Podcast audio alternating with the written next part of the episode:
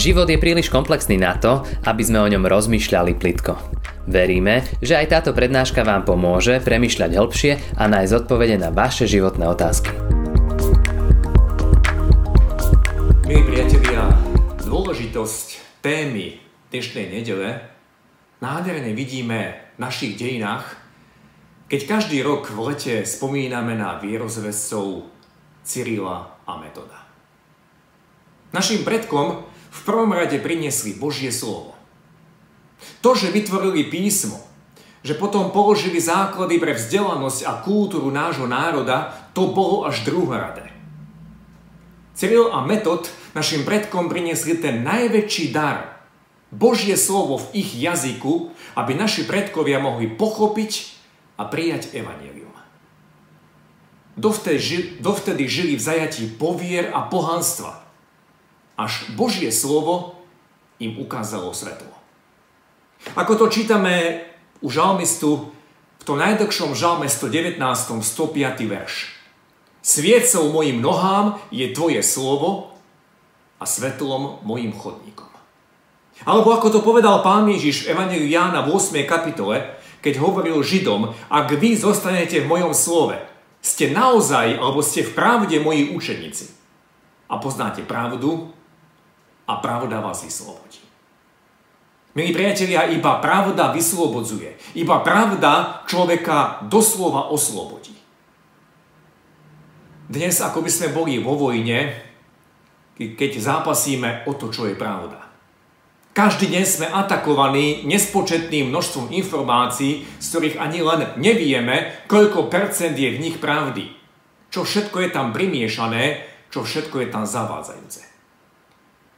Spomínam si na to, ako pred rokmi som diskutoval s mojim svokrom a bolo to krátko po nežnej revolúcii a on sa so mnou o niečo hádal a argumentoval to týmto. Veď keď to povedali v televízii, to musí byť pravda. Veľmi dobre vieme, že médiá dokážu pravdivú informáciu podať tak, aby nás nasmerovali tam, kde to niekto chce. Respektíve médiá dokážu zamlčať niečo podstatné. V tomto je Božie slovo jedinečné. Pán Boh nám nezamlčal nejaké dôležité informácie. Pán Boh od počiatku zvestoval človeku pravdu. Už v raji povedal pravdu, čo sa stane, keď človek ho neposlúchne. A potom všetko, čo opisuje písmo, je pravda. Dôkazom toho sú mnohé biblické postavy, ktoré sú v písme opísané aj so svojimi pádmi, neresťami, pochybnosťami. Pamätám si na jednu diskusiu, ako sa jeden teológ pohoršoval nad tým, ako nám môže byť postava patriarchu Jákoba vzorom, ako to máme učiť deti na náboženstve. Veď Jákob bol klamár, podvodník. Veď jeho rodina bola rozdelená a každý v tejto rodine si robil to, čo sám chcel. Ale pointa je v tom, že Božie slovo nám ukazuje jednak pravdu o nás a jednak aj Božiu trpezlivosť. Že takéhoto bezcharakterného človeka ako Jákob, on môže zmeniť. A o človeka, o ktorom by sme povedali, že to je beznádejný prípad, Boh sa k nemu sklonil. Boh si z neho vyformoval svojho služobníka. A práve Jákob je ten, ktorý je opísaný toľkými slabosťami a práve tento muž dostal meno Izrael. Áno, milí priatelia, Božie slovo je darom pre nás, lebo Pán Boh nám v tomto slove zjavuje jednak pravdu o nás samých. Zjavuje nám pravdu o sebe samom, o Bohu, že nás sa nevzdal, že nás neprestal milovať. Hoci každý jeden z nás si ideme svojou vlastnou cestou. A zjavuje nám pravdu aj o ceste záchrany, ktorú Boh pripravil a práve tú minulú nedeľu sme hovorili o nezaslúženej milosti. Ja som vďačný Bohu, že dodnes po celom svete môže znieť a zasnievať Božie slovo. To slovo, ktoré nám ukazuje cestu. To slovo, ktoré nás oslobodzuje. To slovo, ktoré nám prináša nádej a záchranu. Nech by išlo o akúkoľvek oblasť. Milí priatelia, z písma budem dnes čítať iba jeden jediný verš, ktorý je pre nás veľkým varovaním a je to Božie varovanie pre jeho národ, ktorý darom, tým veľkým darom Božieho slova pohrdol. Budem čítať z Izaiáša z 5. kapitoly 13. verš. Preto pôjde môj ľud do zajatia pre nevedomosť, jeho vznešení budú hladovať a jeho davu prahnúť medom. Náš dobrotivý Pane, prosíme o Tvojho Svätého Ducha, aby sme správne aj dnes mohli pochopiť Tvoje slovo. A vopred Ti za to ďakujeme. Amen. Milí priatelia, ešte predtým, ako sa pustíme do skúmania odkazu tohto verša, musíme si všimnúť jeho kontext. Nachádza sa v úvodnej časti proroka Izaiáša. A prorok Izaiáš začína veľmi smutným konštatovaním, čítame to hneď v prvej kapitole, vôľ pozná svojho gazdu i osol jasle svojho pána. Izrael nepozná, môj ľud nechce chápať. Prvé kapitoly tohto proroka sú kritikou prázdnej bohoslúžby a aj opisom odpadnutia národa od jediného živého Boha. A potom 5. kapitola proroka Izaiáša začína piesňou o vinici. A tento obraz, túto vinicu si zobral aj Pán Ježiš, aby na základe tejto piesne povedal svojim súčasníkom podobenstvo o vinici. A po tejto obraznej reči 5. kapitola Izaiáša obsahuje tzv. Šestoro beda proti rozlišným hriechom. Mimochodom, ak tie beda čítame, zdá sa nám, že je to opis dnešnej doby. Veď posúďte sami. Je tam napísaná napríklad beda tým, čo na zlé povedia dobré a na dobré zlé. Alebo beda tým, ktorí sú múdri vo vlastných očiach a sami pred sebou sú rozumní. Alebo beda tým, ktorí ospravedlňujú zločinca za úplatok a spravodlivosť spravodlivým odnímajú. A medzi týmito beda hneď v úvode sa nachádzajú slová, ktoré som dnes vybral ako základ k tomuto príhovoru. Preto pôjde môj ľud do zajatia pre nevedomosť. Jeho vznešení budú hladovať a jeho davu prahnúť medom. Teraz sa môžeme pustiť do takého rozpýtvania tohto slova. Môj ľud, to znamená národ Izrael, ktorému v prvom rade bolo zverené Božie slovo. Najskôr Tóra, to znamená 5 kníh Mojžišových, a potom aj volanie prorokov či ďalšie knihy, ktoré sú súčasťou Biblie. Aj keď tomu nebolo vždy tak, Izrael bol veľmi hrdý na to, že Boh práve tomuto národu zveril tento veľký dar, dar Božieho slova. Mnohí rabíni zdôrazňovali, že Tóra, Boží zákon, nie je len bremenom, ale je veľkým darom. Bez toho, aby sme aplikovali tzv. Teológiu náhrady, môžeme to môj ľud stiahnuť aj na seba. Teda na tých, ktorí sa hlásime k viere v Hospodina. Teraz preskočím dôsledky, o ktorých hovoril Boh, a všimnime si príčinu, prečo sa tak stane, čo je opisované ďalej ako zajatie, hlad a smäd. Všimnime si pre nevedomosť. Nie, že by ten národ nemal vedomosť, nie, že by sa nedostalo tomuto národu Božieho slova, ale Božím slovom pohrdol, pretože Božím slovom ignoroval, že sa Božieho slova vzdal. A toto tvrdenie je krásne zdokladované o niekoľko veršov ďalej v tej istej kapitole. Lebo zavrhli náuku Hospodina mocností a pohrdli rečou svätého v Izraeli. Inými slovami, preto ostal môj ľud v nevedomosti, lebo je to jeho vina. Chyba je na strane prijímača. Lebo oni nechceli čítať, rešpektovať môj zákon, moje slovo. A teraz, milí priatelia, sa pozrieme na tie dôsledky, o čom hovorí Boh. Prečo sa to stane? Čítame tam slová ako zajatie, hlad či smäd.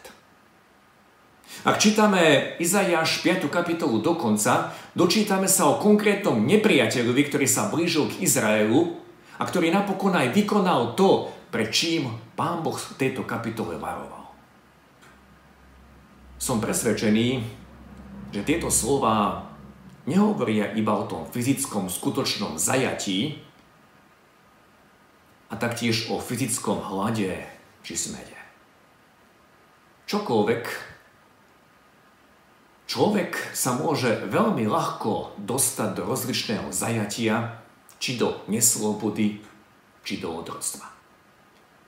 A možno si to až po časom uvedomí, ak si to vôbec uvedomí, veď ja som sa stal obeťou, veď ja som zovretý, veď ja som akoby v pútach. Ako to bolo v prípade národa Izrael, keď prišlo zajatie a bolo jedno, či si obyčajný pešiak alebo si vznešený, to znamená s určitým postavením, s určitým vzdelaním, zajatie, nesloboda, otroctvo, do ktorého sa môžeme dostať, sa týka akejkoľvek kategórie ľudí. A nebudem dnes, milí priatelia, hovoriť o mnohých závislostiach, do ktorých sa veľmi ľahko môžeme dostať. A to tým, že budeme ignorovať Božie slovo. Ale dnes chcem špeciálne hovoriť o zajatí povier. Inými slovami, človeče, ak odmietneš Boha, ak odmietneš Jeho slovo, niečomu budeš veriť, niečím sa budeš riadiť. Nemôžeš ostať vo vákuu ničoho, pretože v živej prírode nikde vákuum neexistuje. Ak odmietneš veriť pravde Božieho písma, budeš veriť blúdom. Určite poznáte ľudí, ktorí sa stali poverčivými. Stránia sa určitých dátumov, majú šťastné či nešťastné čísla, alebo sa riadia nejakými udalosťami, ktoré sa opakujú. A mnoho ľudí, ktorí si hovoria kresťania, najmä počas sviatkov alebo životných udalostí ako narodenie dieťaťa, sobáš či pohreb, riadia sa takýmito poverami. Až sa vám rozum zastavuje a pýtate sa, toto odkiaľ máte? Kde je to napísané, že takto sa má robiť? Toto je vaša Biblia. Napríklad na Slovensku takmer nie je svadba, na ktorej by sa pri príchode do sály nerozbíjal tanier, akože to všetko je pre šťastie, veď črepy prinášajú šťastie. Takmer na každom kočíku je uviazaná červená stužka, ako ochrana pred zlými silami. Rozprávate sa s niekým a zrazu človek oproti vám zaklope na drevo. Stretáme sa s mnohým podobným dennodenne a zrazu zisťujeme, koľkí sú týmto priam poviazaní a sú presvedčení, musím takto urobiť, lebo inak sa mi nebude dariť. Ja sa vždy týchto ľudí pýtam, prosím vás, komu veríte? Bohu? Alebo tej povere, že to a to sa stane, ak to a to neurobím. Od čoho všetkého, čo je tu roky z pohanstva, sme sa ešte neoddelili. Čomu všetkému sme sa otvorili, čomu všetkému sme dali priestor. A nie je to podľa písma. A pritom si hovoríme kresťania a stále to má miesto v našich rodinách. A tradujeme to z generácie na generáciu.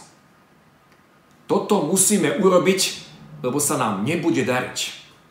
Milí priatelia, existuje iba jedno, kedy sa mi nebude dariť, lebo takto hovorí Božie slovo, keď sa zrieknem Hospodina, keď opustím Jeho slovo, keď tento Jeho dar zavrhnem a pôjdem si svojou cestou alebo budem konať podľa týchto všelijakých povier. A písmo to nazýva ohavnosťami pred Bohom. Či sme v zajatí obrazne hladujeme alebo hynieme smedom, to je len preto, že sme sa zriekli Božieho slova, ktoré nám Boh dal.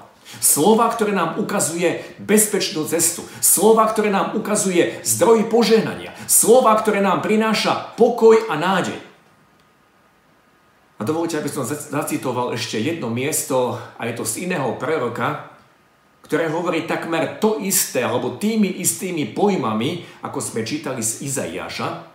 A je to miesto z proroka Ozeáša.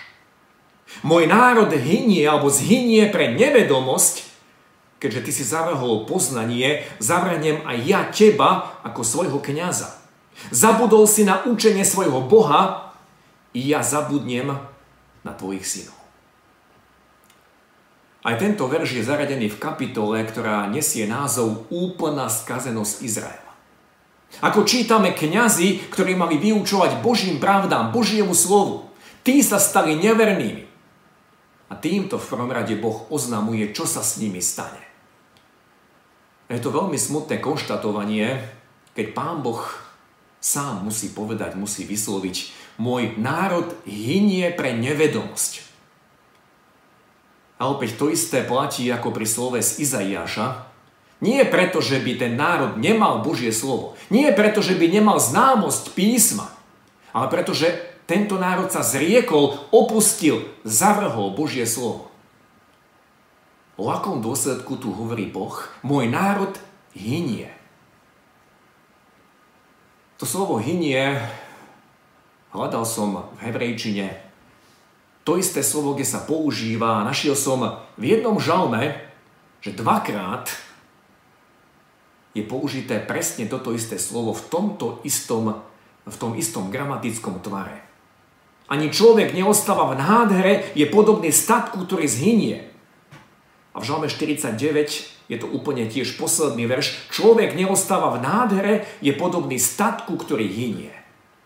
Hynie ako zvieratá, teda človek klesol na takúto úroveň. Milí priatelia, už som vyjadril, že namiesto môj národ alebo môj ľud si tam môžeme doplniť môj vykúpený ľud. Bolo za nás draho zaplatené krvou Kristovou. Ak čítame Evanielia a sú tam slova Pána Ježiša, v Evanieliach je jeho program, ako ho máme nasledovať. Všetky tie slova nám boli dané ako dar.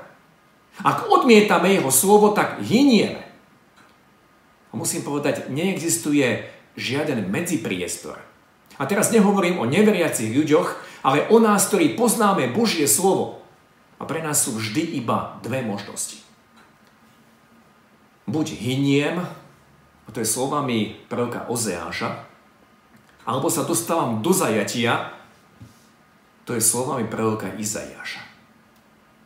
Napriek všetkému, požehnaniu, ktoré mi bolo dané v Kristu, ak sa ja uzavriem a možno jeho slovo počúvam, ale urobím si sám podľa seba, teda neposlúchnem, čo mi prikazuje písmo, budem hynúť a dostanem sa do zajatia. A možno sa čudujem, prečo Božie slovo pre mne nekoná, ako koná pri niekom inom. To hynutie, to zajatie sa môže prejavovať rôznym spôsobom. Možno strácam radosť. Možno sa točím stále dokola a neviem sa z niečoho vymaniť. Možno som stratil prvú lásku, ako o tom čítam v Zjavení Jana v 2. kapitole. Možno som stratil pokoj. Toto všetko môžu byť také obrazy toho hynutia, alebo toho, ako som sa dostal do zajatia. Buď budem hynúť a som v zajatí, alebo rastiem a napredujem z Božieho slova. To znamená, deň čo deň sa učím privlastňovať si to, čo hovorí Božie slovo.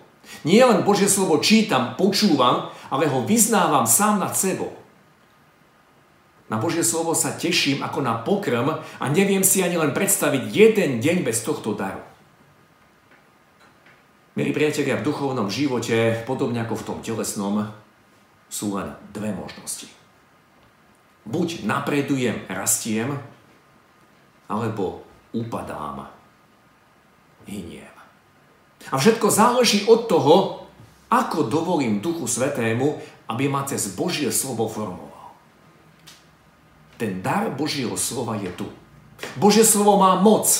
Ono je to isté ako v dobe Ježiša alebo ako v dobe apoštol.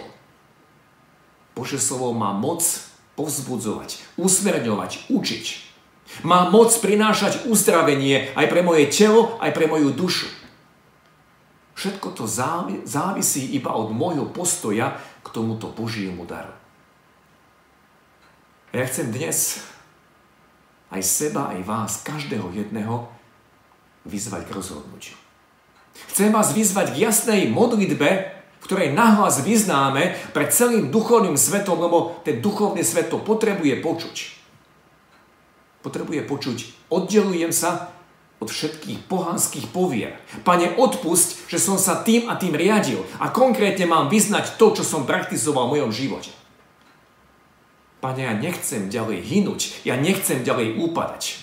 Pane, rozhodujem sa pre Teba, rozhodujem sa Teba poslúchať. Pane, rozhodujem sa pre Tvoje slovo, čítať ho každý deň a vyznávať ho každý deň nad sebou. Pane, rozhodujem sa Tvoje slovo poslúchať. Nechcem ten Tvoj dar ignorovať. Nech Tvoje slovo premienia môj život. Nech Tvoje slovo pôsobí vo mne vyslobodenie, uzdravenie môjho tela i môjho ducha. Nech Tvoje slovo oživuje vo mne Duch Svätý. A chcem vás uistiť, že ak takto budeme volať, náš Pán počuje naše volania. Náš Pán sa teší z takýchto našich rozhodnutí.